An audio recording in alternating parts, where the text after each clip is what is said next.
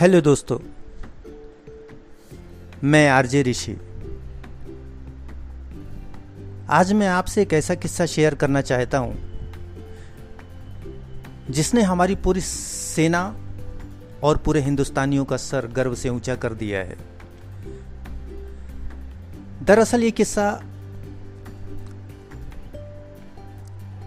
1971 के युद्ध का है।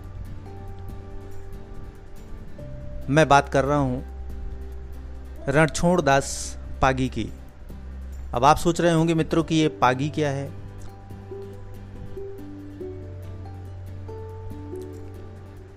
पागी असल में एक ऐसा किरदार होता है जो सबका पथ प्रदर्शक होता है, मार्गदर्शक होता है। आप में भी सब कोई ना कोई किसी ना किसी के मार्गदर्शक होंगे या किसी का मार्गदर्शन लेते रहे होंगे। किस्सा कुछ यूँ है कि 2008 में फ़ील्ड मार्शल मानिक शाह तमिलनाडु के वेलिंगटन अस्पताल में एडमिट थे। उनकी स्थिति गंभीर थी और वो अर्धमूर्छा की स्थिति में थे। पर उन्हें जब भी होश आता, वो एक नाम अक्सर लेते थे, पागी पागी। डॉक्टरों ने उनके मुँह से कई दिन कई दिन ये नाम सुना और एक दिन पूछ बैठे कि, sir who is this Pagi? जैसे ही डॉक्टरों का सवाल सैम साहब के कानों में गया, सैम साहब के सामने जैसे पागी का एक चित्र, एक खाका खींच गया। सैम साहब ने डॉक्टरों को वो किस्सा बताया। किस्सा कुछ यूँ था 1971 का भारत युद्ध जीत चुका था और जनरल मानेकशा ढाका में थे। जनरल ने आदेश दिया कि पागी को बुलवाओ। आज उनके साथ डिनर करने की इच्छा है। जनरल मानेकशा का आदेश था, हेलीकॉप्टर भेजा गया। हेलीकॉप्टर पर सवार होते समय पागी की एक थैली नीचे गिर गई, जिसे उठाने के लिए हेलीकॉप्टर को वापस ज़मीन पर उतारा गया। अधिकारियों ने नियम के मुताबिक हेलीकॉप्टर में रखने से पहले जब थैली खोल कर देखी तो उनकी आँखें फटी रह गईं। थैली में दो रोटी प्याज तथा एक बेसन का पकवान, जिसे स्थानीय भाषा में गाठिया कहा जाता था। सिर्फ़ इतना ही था। डिनर हुआ दोनों में। डिनर में एक रोटी सहम साहब ने खाई, दूसरी पागी ने। अब मैं आपको बता रहा हूँ कि ये पागी थे कहाँ से और इनका इतना नाम क्यों हुआ, जिसके सामने पूरी सेना, पूरे हिंदुस्तानी नतमस्तक हैं। उत्तर गुजरात के सुई गाँव अंतर्राष्ट्रीय सीमा क्षेत्र की एक बॉर्डर पोस्ट को रणछोड़ दास पोस्ट नाम दिया गया था। यह पहली बार हुआ था कि किसी आम आदमी के नाम पर सेना की कोई पोस्ट हो। साथ ही उनकी मूर्ति भी लगाई गई। पागी यानी मार्गदर्शक, वो व्यक्ति जो रेगिस्तान में रास्ता दिखाए।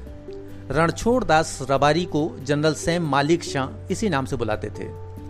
गुजरात के बनासकांठा ज़िले के पाकिस्तान सीमा से सटे गाँव पेथापुर गधड़ों के रहने वाले थे रणछोड़दास। उनका मुख्य काम भेड़, बकरी व ऊँट पालन का था। उनके जीवन में बदलाव तब आया जब उन्हें अंठावन वर्ष की आयु में बनासकांठा के पुलिस अधीक्षक वनराज सिंह झाला ने पुलिस के मार्गदर्शक के रूप में रख लिया। रणछोड़दास जी के पास हुनर इतना था कि वे ऊँट के पैरों के निशान देखकर बता देते थे कि उस पर कितने आदमी सवार हैं। इतना ही नहीं, इंसानी पैरों के निशान देखकर वज़न से लेकर उसकी उम्र तक का अंदाज़ा लगाते थे।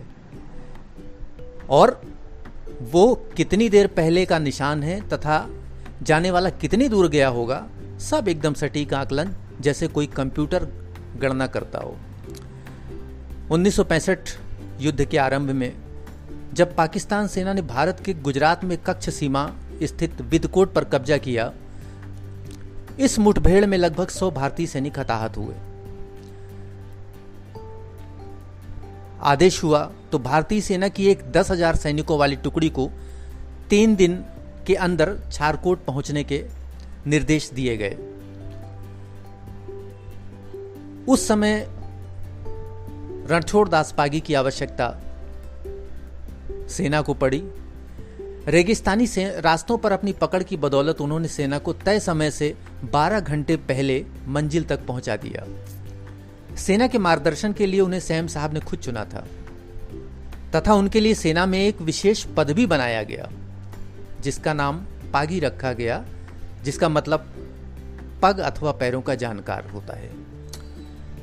तो दोस्तों, भारतीय सीमा में छिपे 1200 पाकिस्तानी सैनिकों की लोकेशन तथा अनुमानित संख्या केवल उनके पद चिन्हों से पता कर भारतीय सेना को रणछोड़ दास जी ने बता दी। बस, इतना ही काफ़ी था भारतीय सेना के लिए वो मोर्चा जीतने के लिए और सेना ने अपना सैन्य बल दिखाते हुए पाकिस्तान की चौकी को धूल चटा दी।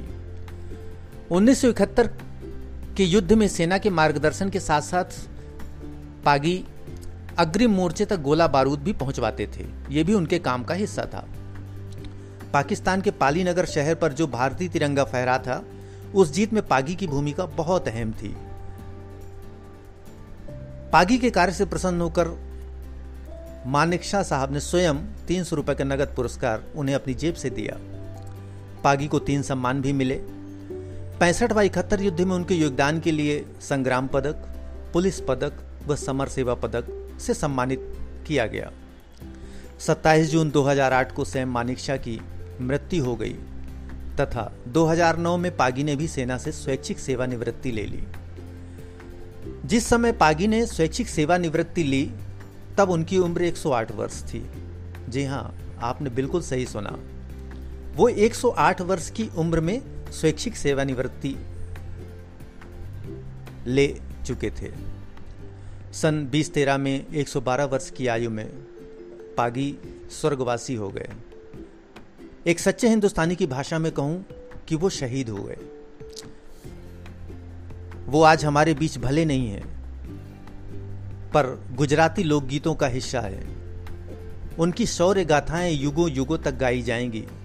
अपनी देशभक्ति, वीरता, बहादुरी, त्याग, समर्पण व शालीनता के कारण रणछोड़ दास रबारी, यानी हमारे पागी, भारतीय सैन्य इतिहास में हमेशा के लिए अमर हो गए। आप सोच रहे होंगे ये विषय इस समय क्यों? मित्रों, भारत चीन के बीच जो कुछ भी चल रहा है, सोशल साइट्स पर, यूट्यूब पर, और भी पता नहीं कितने सोशल प्लेटफॉर्म्स पर, प्लेटफॉर्म पर बहुत सारी बातें कही जा रही हैं। मेरा मकसद सिर्फ़ इतना था कि हम हिंदुस्तानी हैं तो हमें उन हिंदुस्तानियों से मार्गदर्शन लेना चाहिए जिन्होंने बिना वर्दी के, बिना वेतन के देश की सेवा में अपना समूचा जीवन, प्याज रोटी खाकर समर्पित कर दिया। जय हिंद, जय भारत।